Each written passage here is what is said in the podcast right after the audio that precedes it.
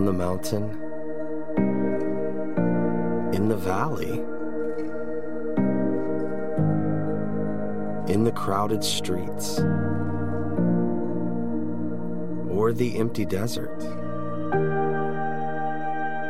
In our hope and in our waiting, we are never alone. God is with us.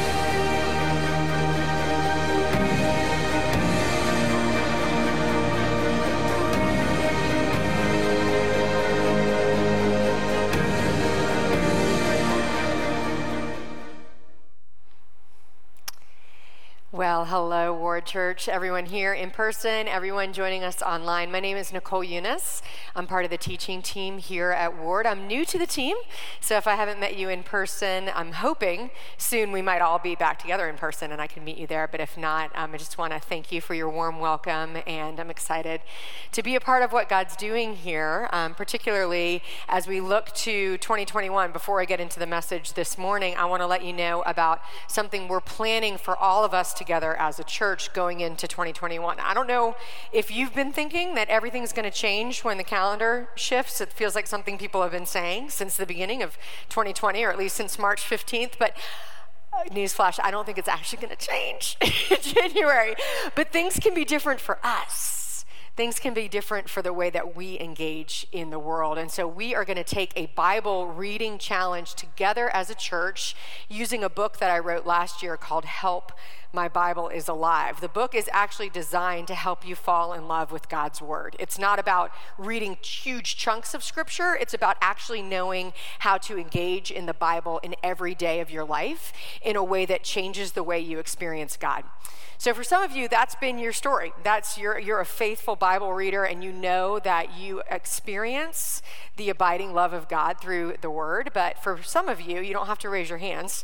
But um, for some of you, you actually find the Bible boring, irrelevant, hard to understand, hard to engage with. And I want you to know that you're not alone. It's actually the majority of people sitting in churches who do not actually engage with Scripture every day. So we want to do our part to change that as a church. So whether you've been a faithful Bible reader or you're in that second category, we're all going to journey together through this 30 day process. So we've got books here today in church in the main hallway, and you can meet me there afterward if you'd like to check it out. Or if you're joining us online, you can go to my website, nicoleunice.com slash ward. We've put together a place for you to just drop your email address, and this will send you like the links that you need. We're all going to be in this together starting January 11th. So that's coming in 2021. But before we get there, we are starting Advent, and I'm really excited to kick off our series called God with Us. Advent means waiting, waiting for a new coming. And in this season of uncertainty that we are all in collectively, it feels all the more like we just are just so excited that it's Christmas. Anyone already have their Christmas decorations up or some up? Raise your hand if you do. Yes, excellent. Not surprising, more of them in the 9:30. They're usually the planners, you know, the early morning folks. They lots of them have their stuff up. If anyone wants to come decorate for me, I would appreciate it. Nothing happening in my home yet, but I'm enjoying the lights and the decorations and just the enthusiasm that people have, maybe like no other time, just so excited for Christmas. And I think we we love love the tradition. We love what Christmas brings. We're drawn to what's comfortable and secure and predictable. And if there is one place in our culture where we can see that, it is in Hallmark's countdown to Christmas movies. If you have not partaken in a Hallmark movie, let me tell you about this cultural phenomenon. They made 40 new movies this season. A Hallmark movie on Saturday night draws more households than Fox, CBS, all the other ones total. Their average viewer is 3.5 million viewers for each movie. Let me just tell you, in case you've never seen one, all the storylines are the same. Every single thing happens just the same with different faces. It's a boy and a girl, they fall in love. There's always a moment of uncertainty. And I try to imagine being in the Hallmark, like producing office, where they're like, the people can't handle uncertainty this year. It can only last 30 seconds. So there's a very predictable moment of uncertainty. And then they all, it always ends the same way. They fall in love. It's Christmas time. It's beautiful. There's a reason that we're drawn in droves to this kind of thing. Our world feels shaken, and we want something unshakable. And our world, at least in my lifetime, is more shaken than ever before. And I wonder if Advent and the Christmas season can also mean something more for us than ever before. A new way to engage with a story we all know, with fresh eyes for rediscovering an unshakable faith in a with me God. The series that we're capturing, this God with me idea, we take from Matthew chapter 1, a familiar story. You're familiar with the Christmas story, and in Matthew, it starts with an angel of the Lord visiting Joseph. And when the angel visits Joseph in a dream, he says this in Matthew 1 21. Speaking of Mary, his betrothed, she will give birth to a son, and you are to give him the name Jesus, because he will save his people from their sins. Verse 22 All this took place to fulfill what the Lord had said through the prophet. The virgin will conceive and give birth to a son. Now, listen to this this is the second name. And you will call him Emmanuel, which means God with us. In our opening passage of the series, we actually have two names Jesus, who will save the people from his sins, but followed right by this prophecy, this idea of Emmanuel, God with us.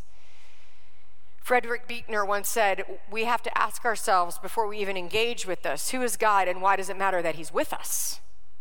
You see, Christianity is the only religion that has a with us God. Every major religion has a God that's above us a God that's more powerful than us.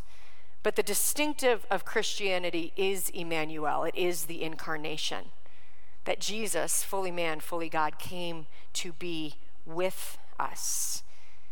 And given that this is the distinctive of our faith, I wonder why it matters for your life, and particularly for our time today. What does it mean that God is with us in the valley? In the valleys of life, what does it mean that we have a promise that God is with us in the valley. It may seem easy to give God glory on the mountaintops, although when I thought about it this week, I was like, is it? Or is it just easy to give him cred on the mountaintops? You know, you think about Oscar winners holding their Oscar. I give all glory to God. It's easy to give God cred on the mountaintops, but what about in the valleys of our life? Valleys can be an external experience that we have but valleys can also be an internal experience in this vast interior that is your soul. We can experience valleys in life as well. Valleys are a metaphor that are used in scripture that we're going to look at in just a moment. But, I thought I might think of what might qualify as a valley for you in life. So here's a few ideas on what might qualify as a valley for you disappointment, particularly disappointments when they're laid on top of each other over time conflict. We've never lived in a more divisive time. Pain, uncertainty. Certainly, we all know what uncertainty feels like. We have collective uncertainty right now. And then loss. And loss doesn't mean just the loss of a loved one um, who has gone on and passed away, but also the losses that we experience in life, the loss of experience. I was just speaking to someone between services, just so sad about not having the Thanksgiving that they would normally have. There's the loss of experience, the loss of relationship, the loss of expectations. All of these things can make us go through valleys in life, dips in our soul. And here's the thing about valleys valleys can be a problem, but I also think that they can be an opportunity because the valleys of life will either challenge or confirm what we already believe. Valleys in life are times that challenge or confirm what we already believe. It's not so much that life is about detouring or avoiding or trying to fill in the valleys, because that's not the experience of human existence. The valleys are about a time where we learn what we really believe about ourselves, what we really believe about our God, and about the way He is with or not with us in those seasons. Pastor Scott said last week in his message God isn't in it for the good life, He's in it for the soul life. And valleys in our life are times where the soul life becomes more uh, evident, more important, more essential to the way that we're living. In the mountaintops, we can just give God credibility, but in the valleys, we experience what we truly believe. This idea of valley comes from Psalm 84. Let's look at it together. It starts in verse 5 like this Blessed are those who dwell in your house, they are ever praising you. And that sounds good. Right? For those of you who are joining us online, if you've just been missing the experience of being together with believers, if you if you know that feeling, that, that a church sort of feels like home, even if it's not always perfect, of course it's not. It always feels like home. I grew up in a Christian home. My parents became believers in their 20s. They were very, very uh, passionate about us being in church together, but I was also an army brat, so we moved every couple of years. So I've been to lots of different churches. And some of them were great, some of them maybe not so great. Some of them interesting, some of them sometimes didn't feel as interesting. I was very good at counting the rafters in the ceiling. Don't look up. um, but what I realized when I look back on that time is that no matter what kind of experience I was having in church, it always felt like home. It felt like a safe place. And I think that was my soul's way of connecting to my Heavenly Father. Blessed are those who dwell in his house. We know that feeling of being together, but the passage goes on. It says, Blessed are those whose strength is in you, whose hearts are set on pilgrimage. Blessed are those who are in your house. Blessed are those who are journeying, and we are all on pilgrimage together. As they pass through the valley of Baca, they make it a place of springs. The autumn rains also cover it with pools. It becomes a place of refreshment. They go from strength to strength till each appears before God in Zion. This valley of Baca, it's kind of interpreted two different ways. It might mean a valley of tears, a valley of discouragement. It also means this kind of tree that would grow in a place that would be dry, a place of dryness. I don't know if you've ever felt that dryness in your soul, that sense of disconnection where you feel like you can't quite get to God. And isn't that how it, it feels? It's like the God above us feeling. I can't quite get to God. And yet, even in, in doing that, I'm betraying a little bit of a lack of belief in the idea that it's God with us. That through Christ we can experience God with us no matter where we are. It may be a place of uh, discouragement, the valley. It may be a place of dryness. Valley also represent places of danger. Just from like a military standpoint, if you're down in a low point, you are more um, vulnerable because people above you or danger above you can see down at you. So coming into a valley is also a place of danger. And I think no matter what kind of valley you experience, whether it's an external valley, a circumstance in your life that others can see, and know because of loss or conflict or pain that you're experiencing that you're going through it. Or if it's an internal valley in that landscape of your soul, perhaps something that those around you might not see. Either place is a place where, again, we are challenged or confirmed in what we believe.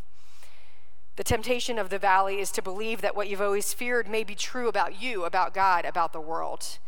But the reality is, it's only in the valley that we discover what's really true about God and about us. You see, valleys create uncertainty, and human beings do not like uncertainty.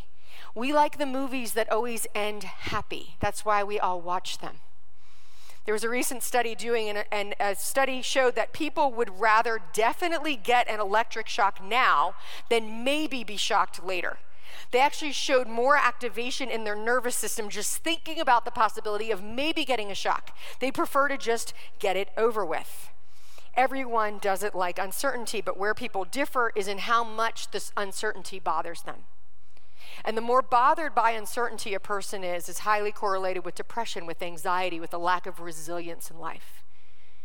You see, friends, I think of us as believers who are journeying together through the valleys and mountaintops of this world and journeying together through a collective valley of uncertainty in this Advent season. And I think, wow, if it's hard for us, imagine what it would be like without a Savior. Shouldn't we be the ones who understand, who acknowledge, who experience what it really means that we have a God who says that He is with us?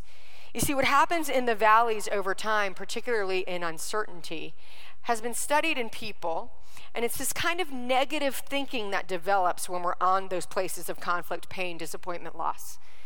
And it's called the three P's of negative thinking.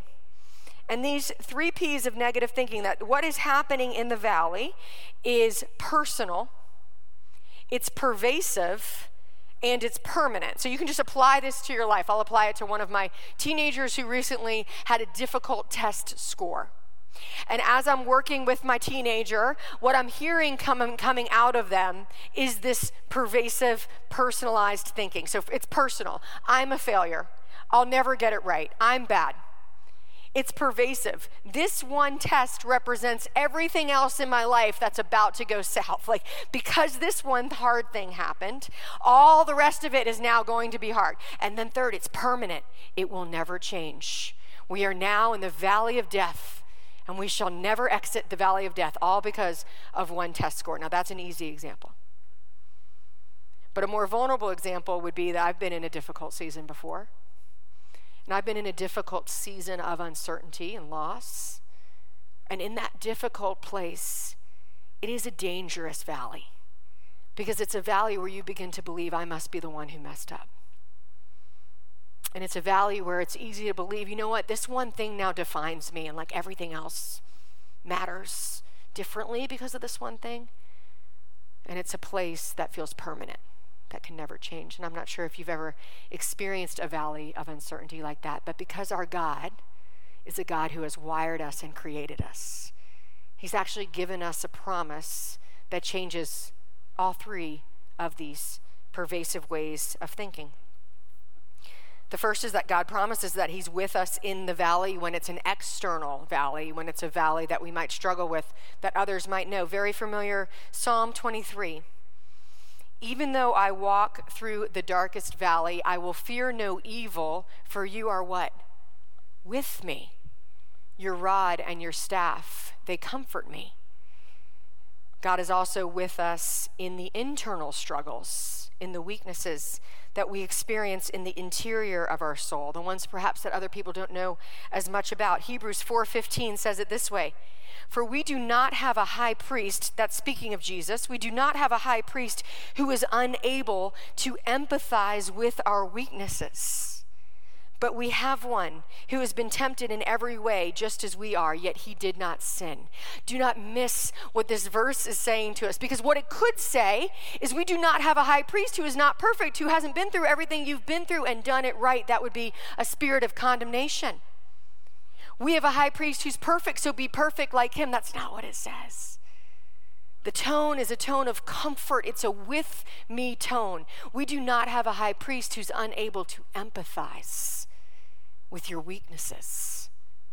Yet he shows us what it looks like to walk through and out of the valley because he's perfect in every way and he did not sin in those broken places. God is with us in our external struggles. He's with us with our internal struggles. And He gives us promises that combat every part of that negative thinking that can sink in when we've been in the valley longer than we've wanted, when we've been in a valley that we never expected, when we've been in a valley that feels like it's just not going away. God is with us personally. God is with us personally. Isaiah 43 1 says this. But now, this is what the Lord says He who created you, Jacob, he who formed you, Israel. Do not fear, for I have redeemed you. I have summoned you by name. You are mine. In another study on names, Psychologists discovered that when a person hears their name called, it activates a part of their brain, the deepest place of identity formation, the part of the brain that's connected to the way we form our identity. They were actually even able to study those in a coma, in a persistive vegetative state. That part of their brain was activated when they heard their own name. You see, what's more powerful than your personalization of every negative thing that you're experiencing, of all the uncertainty, what's more powerful than that sense of shame and failure that can overcome any one of us? What's more powerful than that is a God who says he calls you by name. And when we do our scripture challenge together in January, you're going to see several places within our workbook together where I actually invite you to personalize scripture in places where it's appropriate to do so, where it's a, a promise that God is making to his people. I invite you to write your name into those places because there's something so powerful about knowing that our God is a personal God who personally redeems you and calls you, yes, you, by your name. Second thing, our God is with us pervasively. And that might seem like a funny word to use, but I, I love the word pervasively because we don't use it all that much. It means just permeates every part of your life in your coming, in your going, in your laying down, in your getting up. It's everywhere. He's everywhere with us. He's not a God like this, He's a God like this. He invites us to know, and he continues in Isaiah 43, he says it this way When you pass through the waters, what? I will be with you. And when you pass through the rivers, they will not sweep over you. When you walk through the fire, you will not be burned. The flames will not set you ablaze. My husband Dave and I have three kids, as I mentioned, three teenagers now, but I remember so clearly when we had that first baby and when I think about this season of Advent and the way that Jesus came into the world, we all know Jesus could have come into the world any way he wanted to. He could have just rode down on a chariot, ascended from heaven, could have claimed conquest. Instead, he came as a vulnerable, helpless baby. And for me as a mother, and for those of you who've been a mother, you know that there's a particular um, with characteristic of, of being pregnant, of, of having a life inside of you that, that doesn't really even have words to describe what that embodiment feels like unless you've been through it.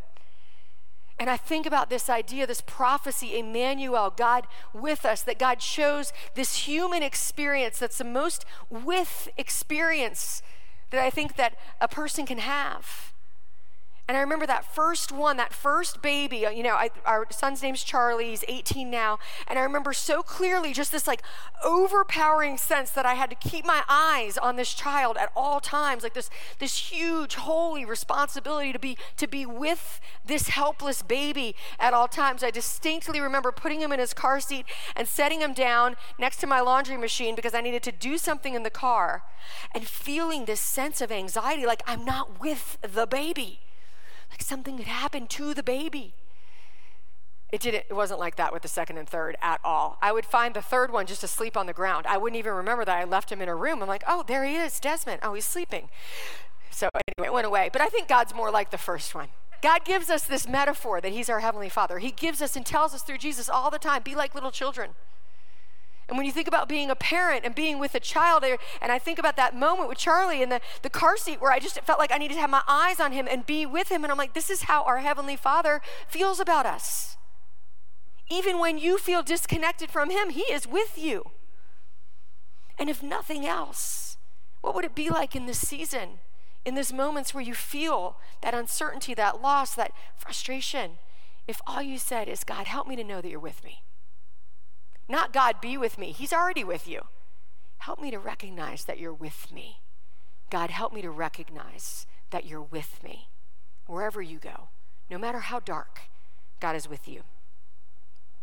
Finally, God is with us permanently. God is with us permanently. Matthew 28, Jesus said this, the resurrected Christ before he ascended to heaven. Teach these new disciples to obey all the commands I have given you. And be sure of this I am with you always even to the end of the age. Revelation 1, verse 8 I am Alpha and Omega, says the Lord God, who is and who was and who is to come, the Almighty. God is with us permanently. The story he's been telling is the same, same story from Genesis to Revelation. The story that we find in the Psalms, the idea of pilgrimage, the idea of the valleys that we'll go through, what we read about the valley of evil, the valley of the shadow of death. That same story is culminated in Revelation. At the end of the time and right in the middle is Jesus.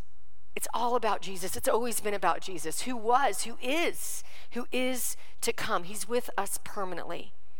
And every time your thinking takes you to a place that makes that negative, that uncertainty personal or pervasive or permanent, I want to invite you to remember these promises. Psalm 23, where we started today, let's look at what the rest of it says. Even though I walk through the darkest valley, I will fear no evil, for you are with me. Now look at what it says next Your rod and staff, they comfort me. You prepare a table before me in the presence of my enemies. You anoint my head with oil, my cup overflows. Look at this. Surely your goodness and love will follow me all the days of my life. Now remember where we just were two verses ago. Where were we? In the valley of the shadow of death, in the valley of darkness. This is saying to us, hey, even in the darkness, even in the valley, God's goodness and love is there too, because His goodness and love is with you all the days of your life the mountaintop days and the valley days. His goodness and love are following you. They're following you personally. You. They're following you pervasively. God is with you. And they're following you permanently as we pilgrimage together through this world. I want to close today with a little passage from this book called Honest Advent. It's a new Advent book that I've picked up by Scott Erickson. And he talks about this idea of what Jesus' life means to us. Jesus' life helps us see our own lives more clearly. There are many ways this happens, but for one, his being human affirms our being human. It affirms that we are not supposed to be anywhere else but here, now, in this life, in this world. From being born into it to disappearing from it, this is the life we are asked to live. You are supposed to be here. For another, he affirms that we, in some mysterious way, are this mix of something seen and unseen. That we came from somewhere and we are going somewhere, just like he did. And the physical world is the doorway to that somewhere. And God is not only present to us there, God is right alongside of us here. Let's pray. Father in heaven, you give us these two names for yourself in Matthew 1 Jesus, who will save us from our sins, Emmanuel, God with us. And it seems good and right that not one of those exists without the other. That Jesus, you are this victorious, powerful Savior who can ever overcome even the deepest darkness in our soul. But Jesus, you are also God with us, who walks with us who travels with us, who empathizes with our weakness. God, you are Savior and suffering servant. And we pray, Lord, that we might know the fullness of who you are just even a little bit more this week and this month as we journey toward Christmas. In Jesus' name we pray. Amen.